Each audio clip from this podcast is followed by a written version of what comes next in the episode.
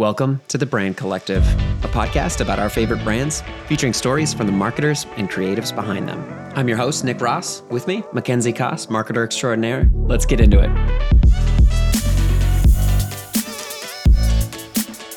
Welcome back to the Brand Collective podcast. Today we have Mike Bordieri, senior marketing consultant at a little company we all know, LinkedIn. Welcome on, Mike. We're so excited to have you on the show. Thank you. I'm so excited to be here. I am pumped up, ready to go Monday morning. Let's do this. Let's do it. Yeah. I'm ready. Oh, that is the exact response I expect from someone at LinkedIn. Like, that is so pro. Oh, no. I don't even know what, like, LinkedIn, you know, what people think about LinkedIn anymore. I've been there for 2.5 years. So I'm like, our identity, how people, our brand, it's a mystery to me at this point. Yeah, that's such a fascinating aspect about LinkedIn, is the difference between what the sort of lay person sees in LinkedIn versus what maybe LinkedIn tries to steer that person to perceive as LinkedIn. Right. Well, once I had about like a year ago, I had a client presentation with, actually it was these awesome team at T-Mobile who do their executive comms. So all of them were super smart, but they all showed up kind of like casual. I mean, it was a virtual video call. And I had on, I always wear like a blazer for those things. Some a little more formal, I guess. But the guy was like, one of the gentlemen on the team was like, oh, it's very LinkedIn of you to wear a button down shirt and a blazer. And I was like, oh, is that LinkedIn? Okay. Just a little bit more pro, a little bit more, that.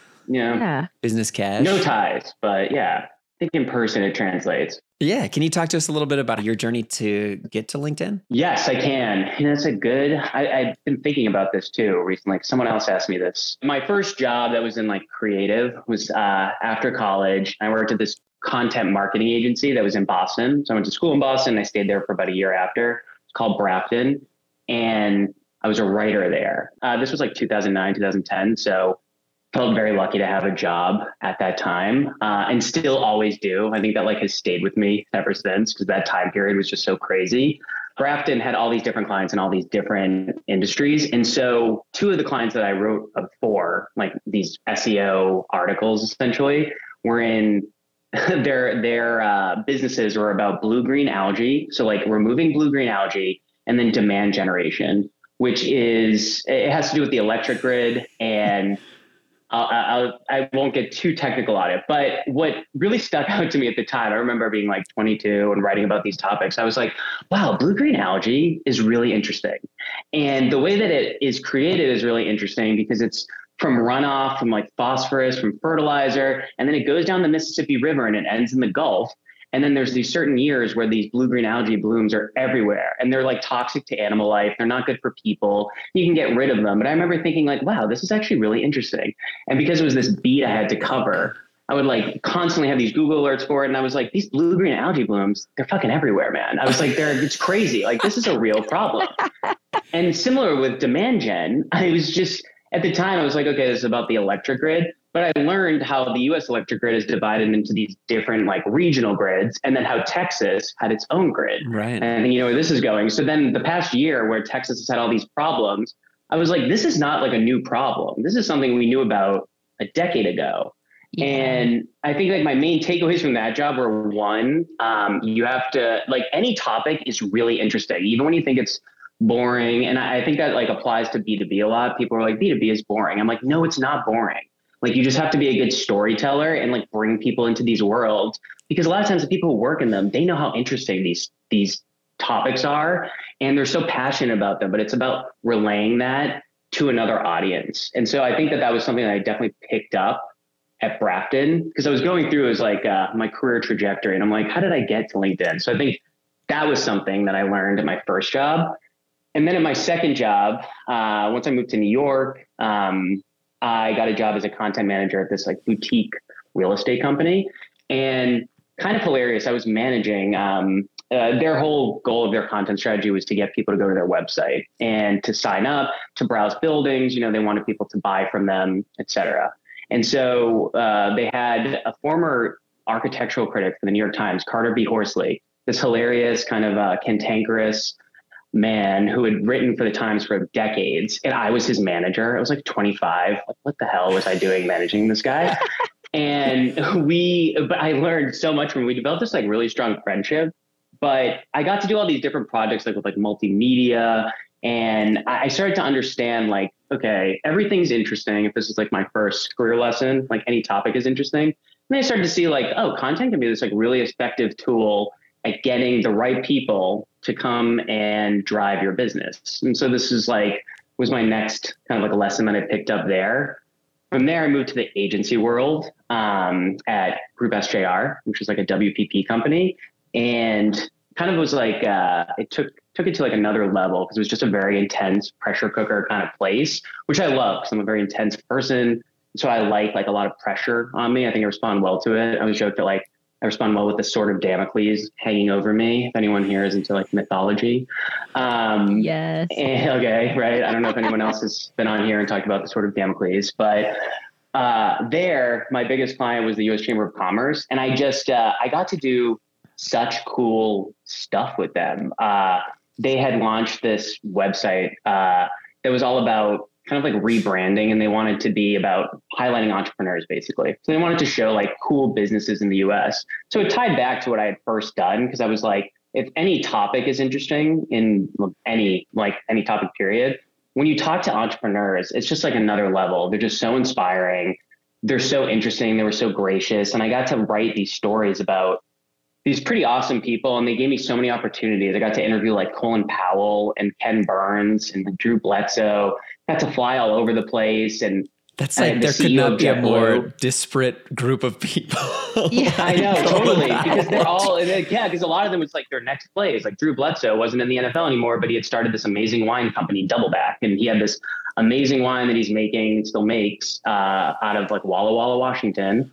And he's just so knowledgeable, and talking to these people, you're like, this is so cool. And like I wrote and made we made videos with them. We got to do all this stuff, but a lot of the creatives there they didn't like to be client facing, but I love being client facing. I always have. And so like I leaned into that, and it was really, again, it was just like kind of the natural evolution where from what I had previously done, I was like, oh, and now I understand the why behind all this. So I get like, why do they care about certain KPIs? Like, why are they doing this? Like this, how this fits in this broader kind of like biz dev strategy that they had. And, I got to do I just did stuff I had no experience. I had to make like a panel at this conference they made. And I was like organize a panel. Like, I don't know how to organize a panel, but we figured it out. I wrote these stories. Their main KPI was they basically wanted press pickups from mainstream publications like the Washington Post and the New York Times, Fortune, Inc. And so having that is like in the back of my mind, whenever I was writing a story, it wasn't like the number one thing that dictated it, but I was always like, what is this lens that we can write that's interesting, that's this unique take? Because really to get a press pickup, you just have to do something different, right? So if people have written about something before, what hasn't been written about it? And, came from that, we had some viral stories. I wrote this story about poop, literal poop. Whoa. That was, I think, the most viral story that Group SJR, at least at the time, had ever had. But it was a fascinating story about fecal matter transplants. I don't know if either of you know about this. Yes. I know about it through a South Park episode. Okay. So there it is. But, it was this little startup in Boston was doing these fecal matter transplants. And so it was a profile of them. And we calculated they were paying people who had the ideal poop specimen. They were paying them a certain amount of money every year. And so the audience, the person who focused on kind of planting stories, one of the PR people there, we kind of game planned. We were like, how much money could you make if you donated, if you volunteered or if you pooped basically for them on demand for a year, how much money could you make? And this little diagram that we made got picked up everywhere. And it was this really cool, interesting story. And so again, it was just kind of this natural evolution of, not talking about poop anymore. Just what I learned at SJR about understanding, you're not just making something in a vacuum. It's who's consuming this? What are the goals of it? And then why that matters. Yeah. And I realize I'm talking a lot. So if I'm talking too much, tell me to shut up. Please, and I can speed this along. No, this is awesome. We've been on a journey already. Poop. I love it. I know. I was thinking about it today. And I was I forgot. One of my friends was saying, she was remember the poop story? And I was yeah, I do remember the poop. Yes. It was a very cool moment. I was so amped about it. I was Mom, I'm viral because of shit. And to this day, it's a cool story. But from there, at the time, like branded content was like the thing. And someone at Elite Daily had reached out to me, Becoming to help. They were creating a branded content team. And so I went to Elite Daily, which at the time was owned by the Daily Mail. And it was there that it just, again, kind of like natural evolution. Like everything I learned just started to become like more pronounced. So it was like a black and white photograph before. It was like now color, like vivid HD. Because I was like, all that matters in media is, performance really for those branded content studios, because they promise, impressions, they'll promise a number of KPIs and you have to hit them. So it's not just enough to make something you think is cool. You have to understand your audience. You have to understand the brand that wants to work with you. And you have to pitch a story that is executable and will then hit these very specific KPIs that your media planning team has come up with. And if they don't hit them, they have to put a ton of money behind them and it's just not going to be profitable. And so being there was super interesting just to see that whole world and the RFP world, which, to be honest, I just was like, and to this day, I can't believe RFP and the model that agencies work with is still as pronounced as it is, because it's just such, I don't see who benefits from that, the way that things are done. And anyone who's listening to this who doesn't know about that model, it's like you get an RFP, it's always like this super fast turnaround. You don't really have any context most of the time. And a lot of times you send these back and you just hear nothing.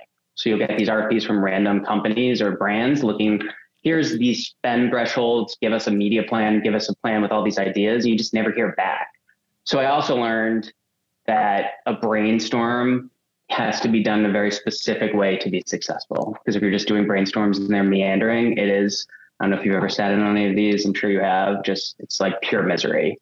When you're just in a room and everyone's like, we don't really know what we want to do, or you just go down these like circuitous like paths, and you're like, what are we even talking about anymore? So learned a lot there. And then Bustle actually acquired Elite Daily, and I was super fortunate to get a full-time offer from Bustle. And when I went to Bustle, I was like, oh, so this is how like a really successful media property does things. And it wasn't that Elite Daily was successful, but Bustle really was and still is pretty top of the media food chain that way.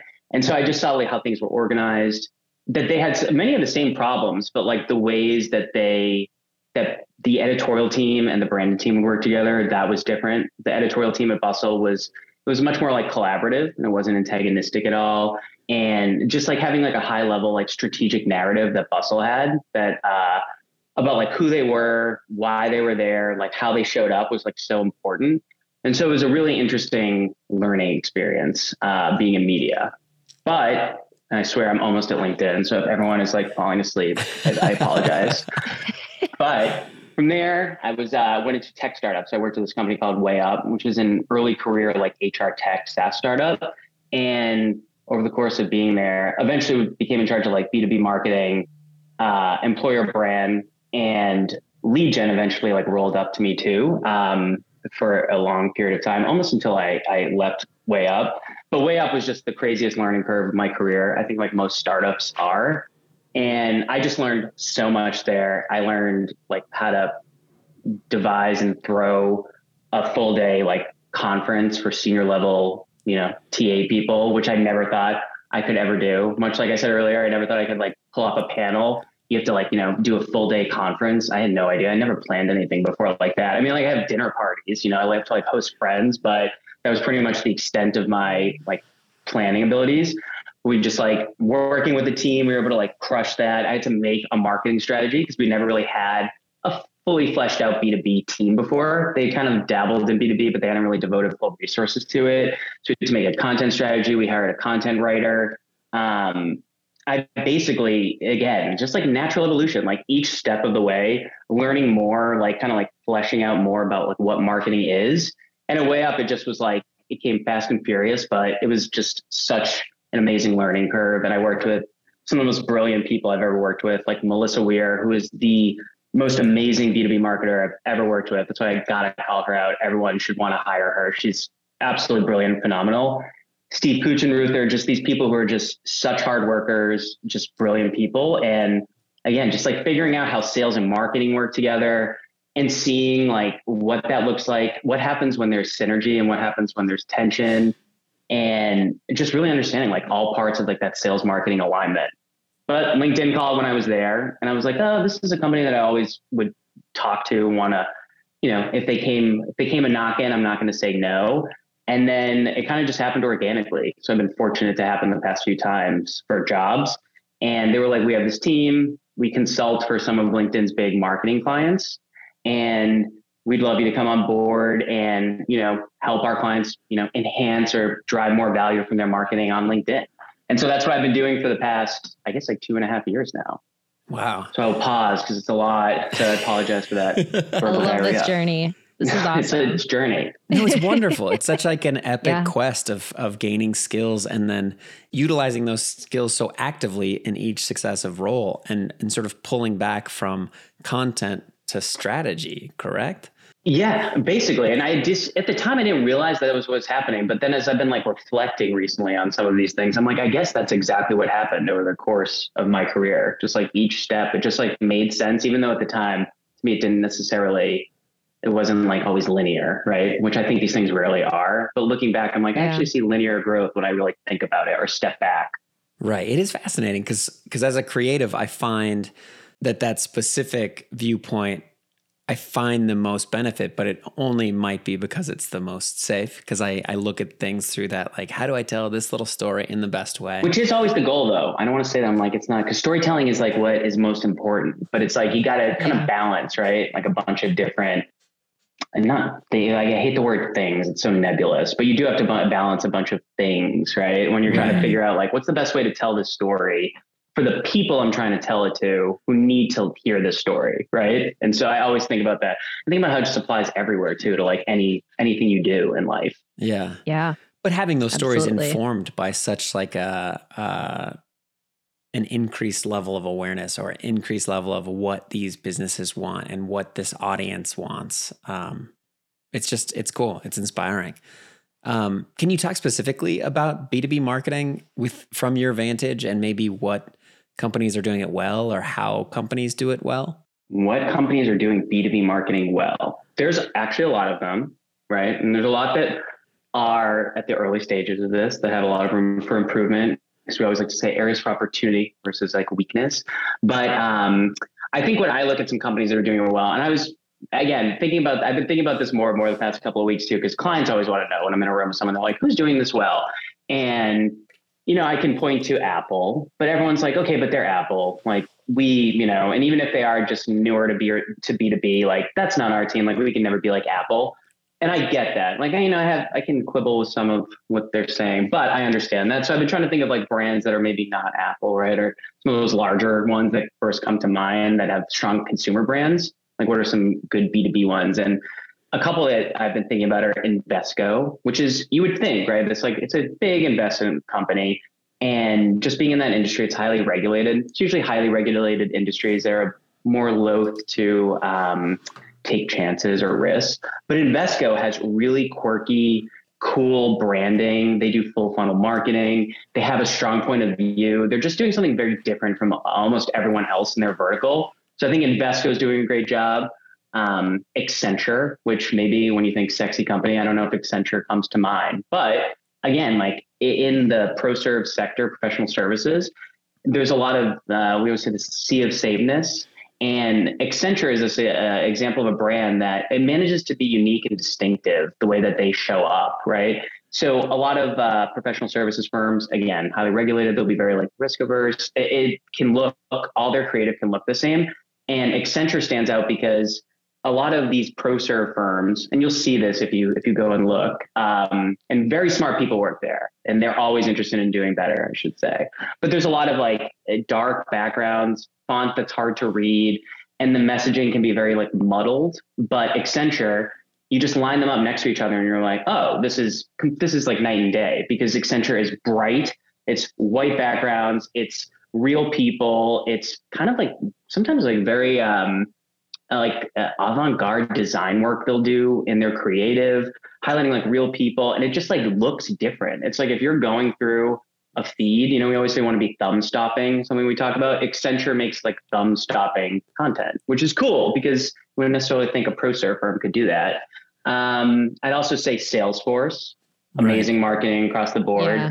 And something they do is they have these characters, these like anthropomorphized characters. And they're not my cup of tea, but that's why I like to use them as an example, because they don't like, I'm not their prime audience. So I don't need to like these little bears that they have, but they have this consistency. Everything they show up, they have these characters, they have consistent logos and brands, and their messaging is just so on point. Like their content marketing is like phenomenal, and they have this great sales marketing alignment, right? I mean, they have a great product, of course, too, but Salesforce for sure is probably like, they're definitely at the top of that pyramid. Also Snap, even though I said I'd stay away from some of these B2C brands, Snap really does a great job translating their brand to B2B. And again, similar to Accenture, Snap has these like super bright, that yellow. It's just so distinctive when you're scrolling, like you will stop, you'll be like, what is this? Like what's going on? Right. And they just optimize all their creative. So Snap does a phenomenal job as well. So there's some of the brands I think that are doing it like really, really well. Do you think, because I mean, that's the thumb stopping idea is very cool.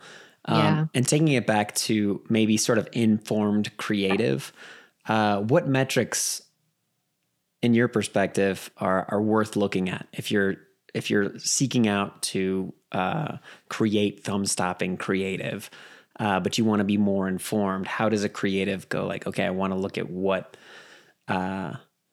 stats, what numbers, where are we looking at? It's a great question. And I guess before I would even look at numbers or like certain stats, the first thing I would do is I would take a step back, and whatever vertical you're in, whatever you're trying to do, like first up, it's always most important, like where you're actually advertising or like where those audiences are, right? Because you want to show up the right way and you want to make sure that you're reaching the audiences that you want to reach. But before even like looking at some of those KPIs, the first thing I would do is just thinking about marketing. There's like there's really two aspects to marketing. There's like this rational side and there's this emotional side. And the emotional side is like just that basically like what makes something thumb stopping? Like what makes me stop and want to look at this? Like what's distinct about it? Like what's that visceral response I have?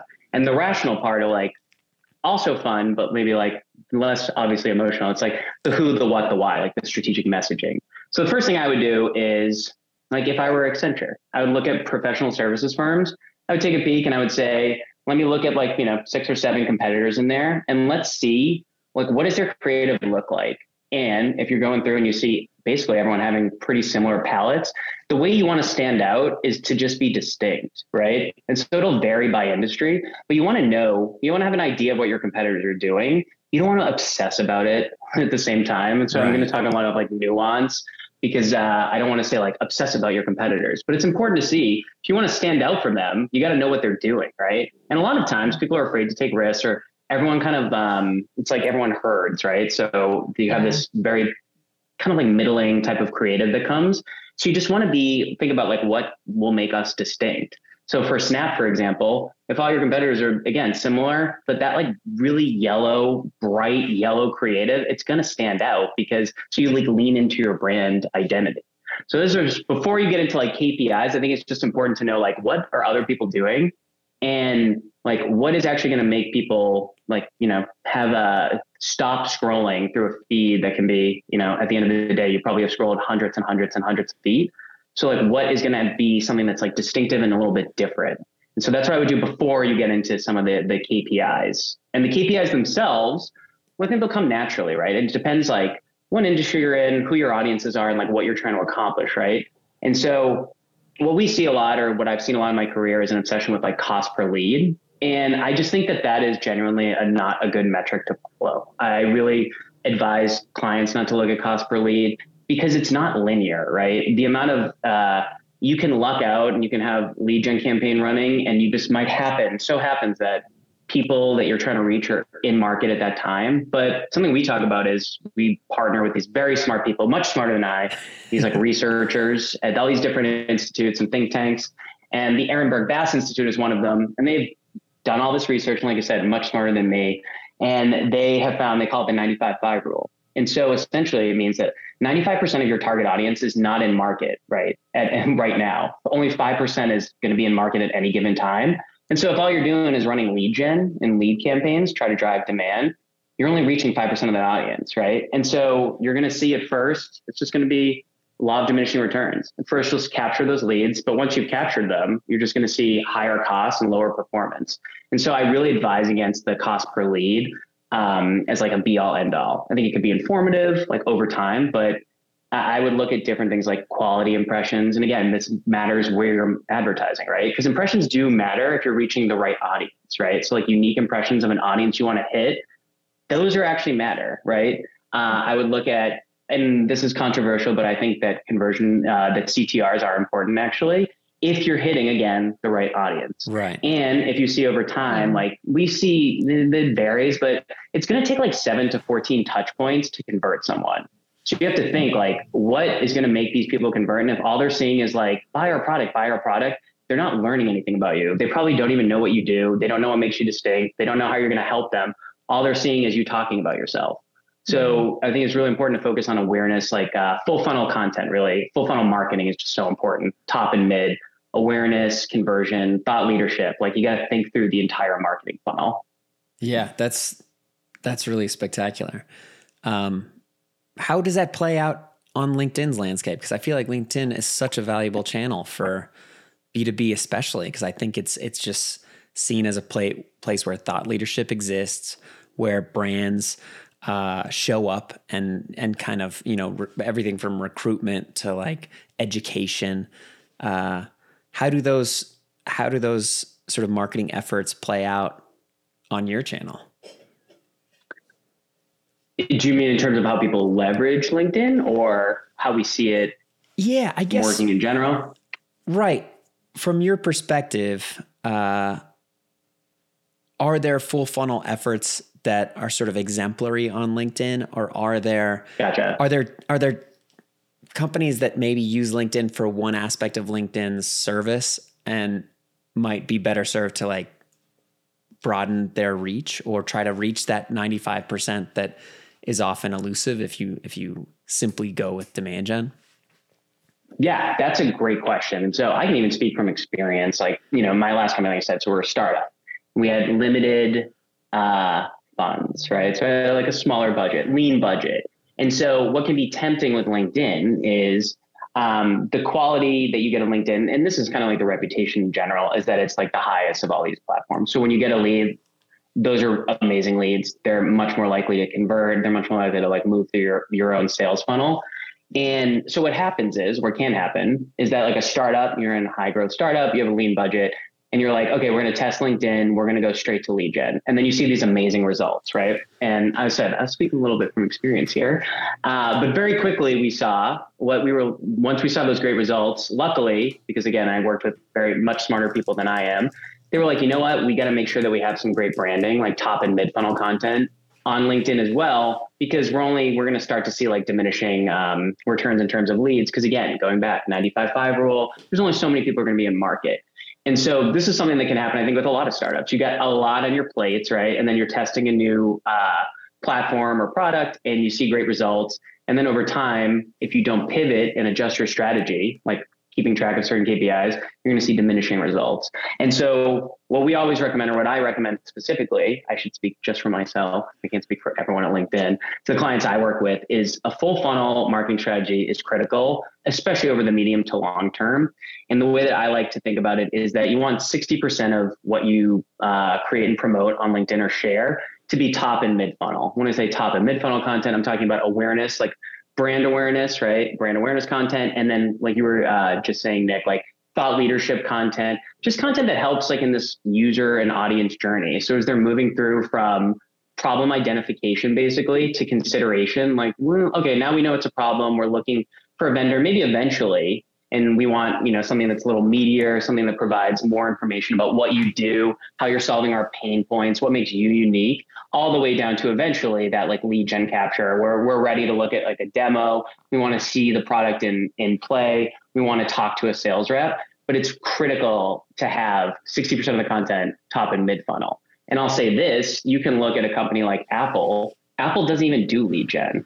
They do not do lead gen. All they do is top and mid funnel, and they have the best brand in the world.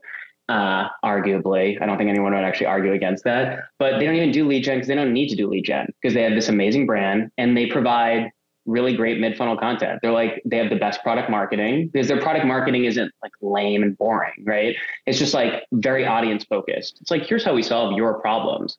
So that's why sometimes it can elicit like a shock, but in the event that you're like, we got to decide between lead gen or branding and thought leadership content, I'm like, do branding and thought leadership all day, every day. Like, don't do lead gen, because the lead gen will come. Yeah. Like, you will get leads from doing top and mid funnel content. So I've always practiced this, and I've seen it throughout my career. You know, like, if you have just a bottom heavy strategy, someone on my team likes to say, we do like a body pull in a virtual meeting or just an in-person meeting. She's like, okay, everyone, you know, hold up your thumb, and everyone, I want you to say, like, where do you over index in terms of content? Is it top of funnel, mid funnel, or bottom funnel? And then everyone's like, it gets a joke, but it does kind of get the point across right away, that it's like, you do think about it. It's just, what do you want? Like, short term, or do you want to be thinking for the medium to long term? And you can still do all of this, right? And I understand why, because I've seen it myself, but you do want that full funnel strategy, if that answers the question. Yeah, that's spectacular. I will also add that we've done all this research internally. And again, much smarter people than I, so you don't have to take my word for it. It's like data scientists doing this. And we've like identified clients that if they only do lead gen, on average, we did this pretty like expansive study, and we saw clients that only did lead gen, their conversion rate on average was like 0.2, right? 0.2%. Clients that only did brand and awareness, higher, so like 0.6%, I believe. But clients who did a combination, right, that 60-40 split, it was 1.2%. And so the proof is in the pudding. Like, if you, which is like the lamest, as I just said that, I'm like, why did I just say that expression? It's so lame, but whatever. It really is like the mixture of brand and demand is key. Yeah. Doing one or the other, I would pick brand, but only lead gen, no, it's no good, especially for the medium to long term. Yeah, I like it. That's great pudding. I love that. Great pudding. So how can other marketers and creatives start to understand their audience better today in our current world, current state of things? Are there any tips that you can offer? Great question. And I know I said that for all these questions, but these are really good questions. They're making me think, using my small brain, do things. Something I think is key is to understand like who the hell your audience is in the first place. Like to have an agreement on who that is. Yeah. Is key. And you have to have that internally, and that needs to be across the company. Because sometimes we'll talk to people and they'll say, we think our audience is X, and another group will say, oh, we actually think it's Y. At first, just understanding who your audience is and why that is, right? Like, does it happen to be the people who purchase your product the most? Is it because when your company started, they were the original audience, target audience, but it's changed? I think it's really key to have like a conversation about like the why underpinning that. But once you understand who your audience is, to understand like what they care about, this is where it's really important to like pay attention to those to metrics, right? Like to see what your click-through rates are, to see like what sorts, like if you're making, you know, video content, like what's making people actually like watch your videos, right? Like, is it messaging that's resonating with them? Like, what do they care about? This is why it's important too, to have like a multi-platform strategy too. I love email marketing. Because, you know, I love LinkedIn. LinkedIn's phenomenal, but I think it's important. Like, email's great because you can see it's just a storytelling device, right? Like, you have a subject line, which is like your headline. But then once people click in, you're going to look for what is your click to open rate, right? So if people just clicking because it's like a spammy headline and it's interesting, but if someone's clicking from that and then they're clicking through to your website, you've told like a cohesive story, and you know that you're onto something. So it's really just important to pick up on these signals that they're telegraphing to you. It's also just so key to read the news. Like, to know what's going on at a macro level is critical. And I think this is something like I am a huge proponent. I think that reading the Wall Street Journal, the New York Times, the Financial Times every day is part of my job, because if I don't understand what's going on just in a macro environment, then I'm just not understanding my clients. So I think it's important to read the news. And then I think it's important to understand the industry that you operate in also, right? Because there's obviously nuances in terms of like what's going on in those individual industries, just like being well read. If there's books that come out, like if your client's Apple, I would read, you know, every book there is about Apple. There's a great book that was just published called After Steve by Trip Mickle. I read that book. I highly recommend it. Just knowing what, you know, people are writing and saying about the company is important. Reading earnings reports are key, because you're going to understand like, a lot of times like earnings reports are just, they're fucking gold and people like leave them there and no one reads them, but they're so, they're just filled with so much information and it's executive leadership telling you exactly what their strategy is, like listening on earnings calls. These things are just so important to understand like all of that. But then on like a micro level, it's just looking at what they're, what's resonating with them. Because, you know, like marketing is your relationship with your audience, it's bi-directional and it's dynamic. And so it's just, it is going to change over time. So you want to understand like what is resonating with them. And I can like use an example at Way Up. We kind of boiled down at the time, like what the real like value props of the product were. And it was first and foremost, like diversity inclusion. It was going to help you hire more diverse and underrepresented candidates, right? And get them through your TA funnel and actually hire these people. So it's first and foremost. Then it was going to make your team more efficient and it was going to help lower costs. And then our fourth bucket was kind of like, we were like, this is all of these together, right? And that's how we devised our content calendar. Every single piece of content we made had to roll up to at least one and ideally multiple of those buckets. And so over time, like we divided it by each quarter was like, we'd go all in on that theme. And we could, again, sometimes like in certain quarters, it was totally okay to talk about different topics, but we wanted to see, especially over time, like which were resonating most and not just like which topics resonate most, but like which aspects of them were the audience most reactive to. And that's why it's so helpful to see like, okay, we noticed that they're actually like clicking through and like reading these articles. Look at the time spent on our site. It just keeps going up. Like diversity inclusion is just like blowing up. This is so important. And when we talk about it this way, this is what our audience cares about, right? So we're like understanding them, and then that would inform how we would adjust our content strategy moving forward. So I think it's really important to just like pay attention and be thoughtful about what you're doing and not just go on autopilot. Not that anyone would, but it's something that can happen. Yeah, definitely. I love that. Are there any resources that you would suggest to our listeners that you found beneficial throughout your personal career? Resources that I find or if I have found beneficial, like I said, like reading just the news. Again, I know it's like, I don't know if anyone will listen, but just reading constantly. Yeah. I listen to a ton of podcasts too. I think it's really important. I'm not someone too, like when I read books, I'm not someone who likes, I'm not reading like Who Moved My Cheese? Like that kind of business book is just not my thing. It's totally fine if it's someone else's, just not for me. I love to read books about business that aren't necessarily like business books. So one of my favorite books, might be up there, is Disney War. And it's about the rise and fall of Michael Eisner at Disney. And just watching or learning about that story, there's so many lessons that come through about just business, even marketing. You just have to infer them. And so I'd much rather have like look for a lesson than have it like handed to me. But just like reading about how other companies have done things. So just books about other companies. I just read a book about PayPal and x.com called The Founders. And it's, they actually interviewed a lot of the people like Peter Thiel and Elon Musk who are, you know, founders of PayPal and x.com. And so just like learning how different people approach sales and marketing or business in general. So like reading, listening, Brian Morrissey, he has his own podcast now, but he used to be the editor-in-chief of Digiday. I always find him really interesting. He's like contrarian, but not in a way that can be like annoying. So I find him really interesting. LinkedIn itself, we have this internal think tank called the B2B Institute. They put out a ton of, and they're all, like I said, much smarter than I could ever be, but they put out a bunch of like really interesting research on B2B marketing in general. And it's helpful. They break things down and they'll kind of show like what's important, how to think about certain things. So the B2B Institute, I think, is key. And again, just like reading and talking and like listening to people, I find is super, super helpful. So those are just like some of the resources that I would recommend. Yeah, that's great. That. I have one question that might not be B2B or marketing related, but it's a very modern phenomenon on LinkedIn. And I'm just curious from an insider what your perspective is on it, how people will almost post in a way that mirrors a post on like Facebook or something, or talk about their political leanings or something that's they're passionate about. And then inevitably it'll be filled with comments that are like, keep this off LinkedIn, or what, this isn't a LinkedIn post. Is that something that's happening more recently lately? Or do you feel like there's a reason that this is becoming a new platform for people to sort of speak to more personal feelings? I was going to say great question, but you already know that I thought all these were good. So great questions.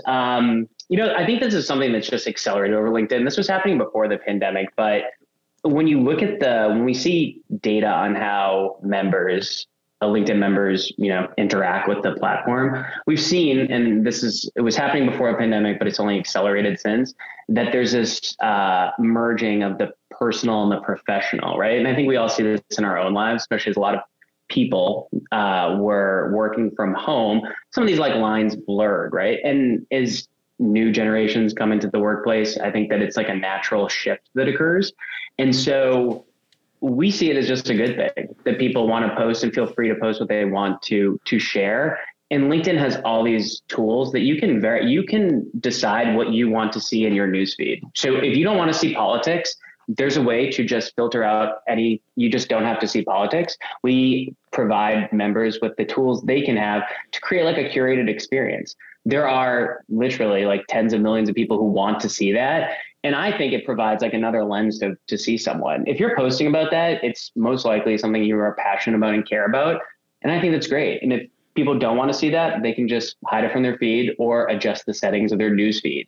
And we see this with like executives and companies too, that have been increasingly like wading into topics that they wouldn't have in the past.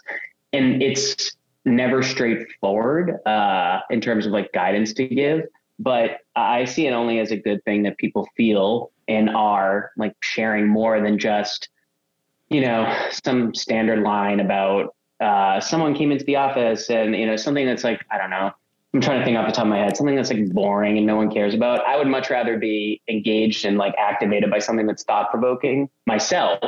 But again, we give people the tools to decide how they want to engage on LinkedIn. And so it's really up to each person to decide what that experience looks like.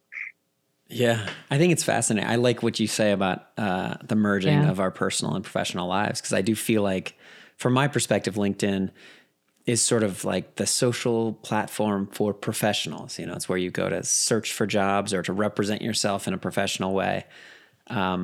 But I mean, looking at us right now, we're all in our homes and we're seeing each other's styles and seeing, you know, like we're coming with a lot more than just showing up at a conference room in some stale building and going like, you know, hello, ready to get started. You know, like we're all here. Right. Yeah.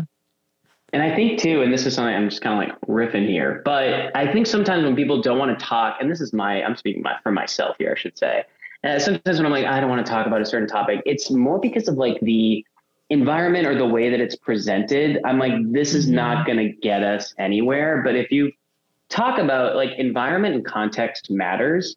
And so I've also seen just like really interesting, like thought provoking conversations happen on LinkedIn, especially that relates to things like companies, you know, taking a stand about social issues, which is again something that we saw really accelerate during COVID and George Floyd and this like push and pull of companies taking a stand. And I mean, it's happened this year with, you know, the Don't Say Gay bill in Florida, and then Disney says something, and then the Florida legislature essentially like reprimands them, takes away this like tax exempt status.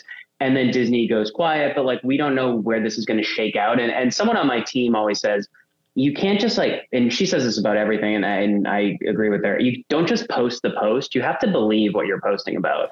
And you see this, like, if you're going to take a stand, then take that fucking stand and really believe in what you're talking about. And then it's a no brainer because you're ready for what the repercussions are. But if you're just doing it to kind of go through motions, and I'm not saying Disney by any means did it to just go through motions, I was just using that as an example. You just have to kind of work through like, I think it's like, it can be like a self-reflective exercise of what does our company care about?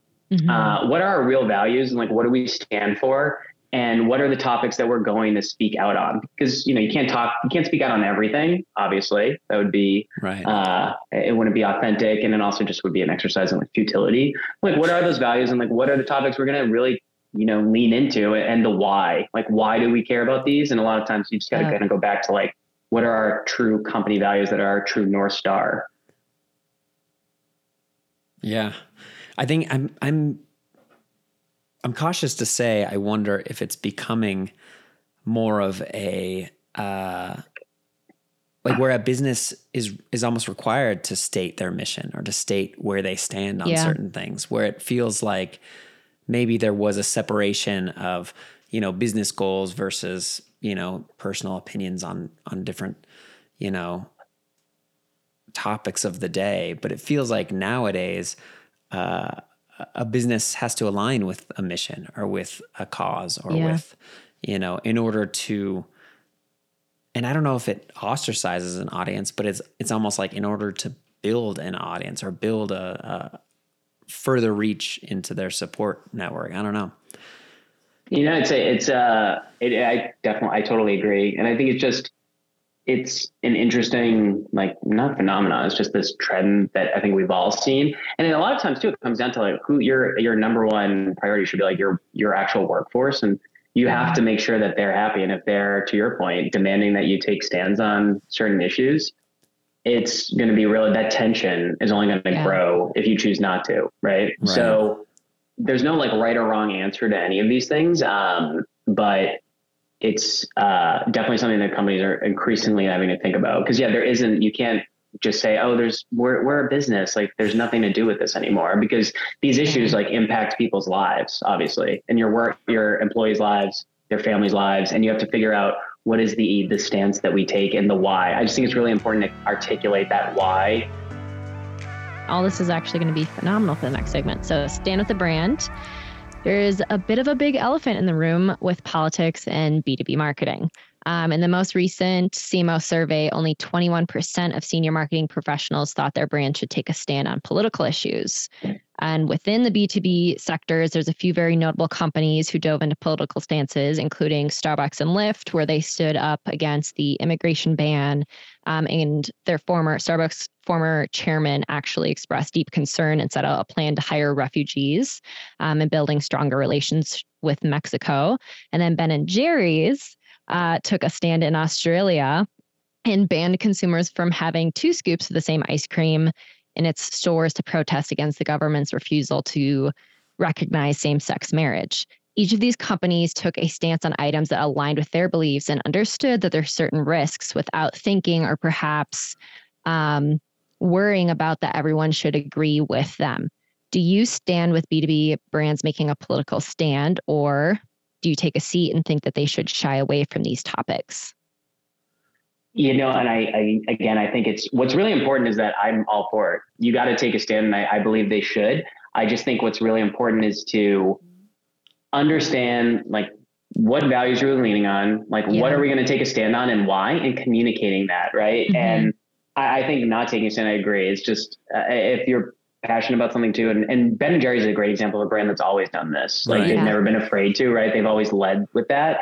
And Unilever, which owns Ben and Jerry's, is very similarly, especially as it's transformed the past 15 years, is very much leans into these like corporate values that are important to it, like sustainability. Mm-hmm. And I think you see brands do this in their own ways. Like BlackRock is pushing the companies that invest in that to be like more sustainable, right? To focus on sustainability, to fight climate change. And I think, and for them, they see it, and the way they position it is that this is just like a business issue to us, because the climate's changing. And if you're not going to adjust and have this more sustainable, like lens of sustainability, you do things through, then you're just not going to be profitable for the long term. And we invest for the long term, right? And to me, that's a great positioning, because it's explaining this why, here's why we care, and the why. And, you know, I was saying that this teammate of mine, she always says, don't just post the post, right? Or you got to like walk the walk, not just post the post. Yes. And I think it's really important if you're just posting because you're like, oh, this is an issue de rigueur and I'm going to post about it. And then the second you get pushed back, you're like, delete.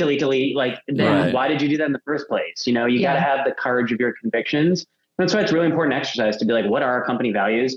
What are we going to take a stand on, and the why? And then communicating that to your employees too. And a lot of times this, again, if we say your relationship in marketing is with your audiences, one of your main constituents or constituencies as an executive is your employees. And so like, what do your employees care, and what do you take a stand on, and the why, and having, again, the courage of your convictions. So I think it's important to figure out what that is beforehand. And then when an issue arises, which they inevitably will, you'll know exactly what to do. But I think it's important to be proactive and not reactive as well. Yeah, if it's reactive, you're more likely to just post the post. I absolutely love that, because I think there is so many great things that companies can take a stand on if it does align with what they truly believe in. Because anybody, like you said, can put something out there, and it you can, I think an audience can tell, at least I can tell when somebody actually means what they're putting out there. And you know that value that they're adding, because you're like, this is an awesome thing that they're, you know, focusing in on, because, you know, not every company can focus on every issue, but it's amazing to see like, oh, they're focusing on this over here and here and here.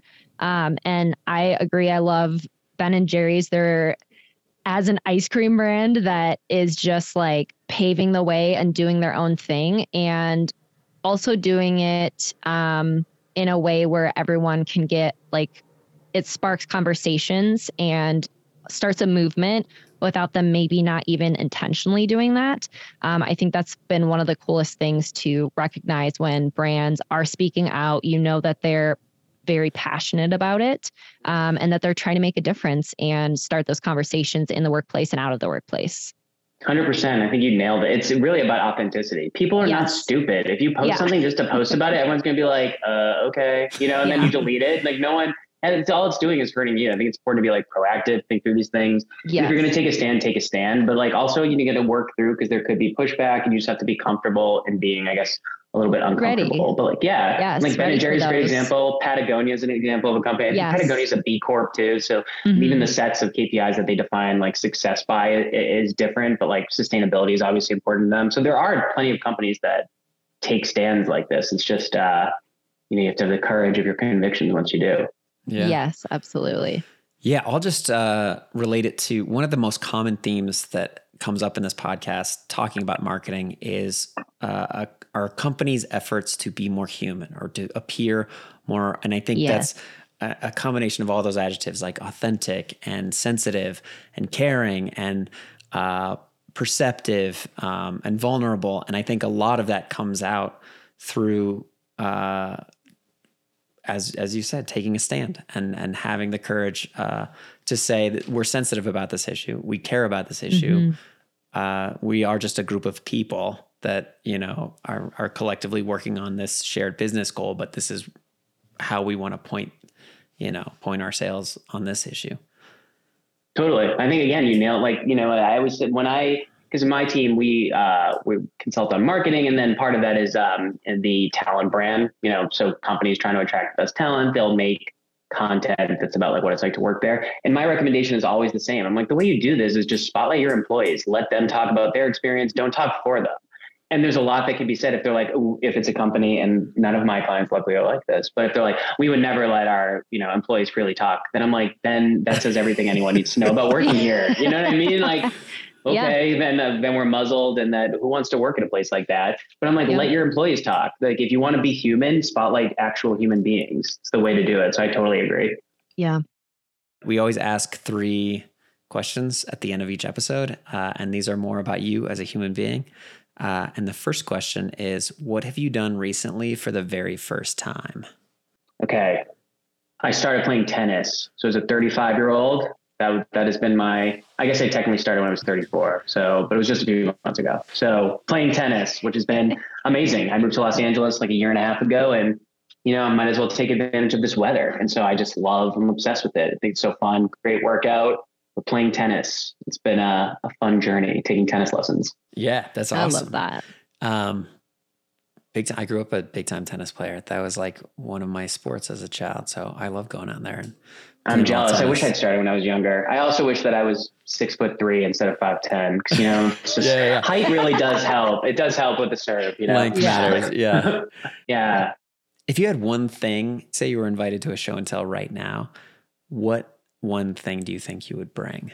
I would bring either an iron or my kitchen scale. And I think the reason is because it's more just like emblematic of who I am. I iron everything, and I'm super precise. I like weigh all my food because I'm, you know, just, I approach everything very methodically. And so I think either one would probably be very emblematic of who I am. I like everything nice, neat, and orderly, like the iron. Or if it's in terms of the scale, I'm like, if something is like, you know, you'll see this too, like when I make rice, if you just take a cup of it, like it says, it's going to look, you actually get way more when you weigh it out. So it's not like a 1-to-1. It's much more precise to weigh everything. And it just focuses too. I'm very like goal and numbers oriented. So I'd say either one of those, even though I guess that's kind of cheating because it's two different things, but they're like on the same spectrum of, you know, like very organized, I would say. Yeah. I love that. I hate to bring it back. I like iron my sheets, you know, like I saw on TikTok, this guy, he like irons a sheet every morning. All the comments were like, no one does that. And I was like, yeah, some of us actually do that. So I'm like commenting. It's not like the first I ever commented. And I'm like, some of us actually do iron our sheets. And like, just because you don't, there's nothing wrong with that, but like, don't say that no one does this. Yeah.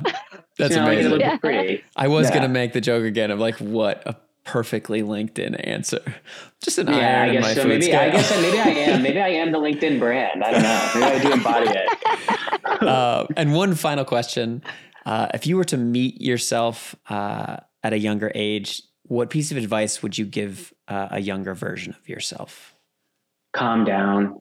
Or as my partner likes to say, calm thyself. I just, I'm very type A. I'm like very impatient. I've gotten way better about this, but I would just say, calm down. Like things typically work out the right way. You just put in the work and, you know what you can control and know what you cannot control. And that, you know, life, typically things will shake out for the best if you, work hard, treat people with dignity and respect, and, just, calm down, Mike. Just don't freak out about everything.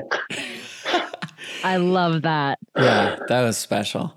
Mike, you're a very inspiring guy. I really valued this time that you shared. I can't wait for this episode. If there's anything else you'd like to plug or anything else you want to mention before we go. No, just if you have any questions about LinkedIn, reach out to me. I'm happy to chat through. I think it's a great platform. Even though I work there, you know, I'm someone who likes to keep it real, no BS, but LinkedIn's great. So if anyone wants to talk or just talk about marketing in general, happy to do that as well. Awesome. I love that. It's been such a pleasure. Yes. Yeah. Thank you both so much. I really appreciate it. I feel honored to be on. You're listening to a Brand Folder podcast, where we like to say strong brands live here. Join us as we build the Brand Collective, a podcast for anyone curious about the people behind the brands that we all love. We're available on Spotify and Apple Podcasts. Subscribe. And if you feel inspired, leave us a review. We'd love to hear what you think about the show. Until next time, this has been the Brand Collective.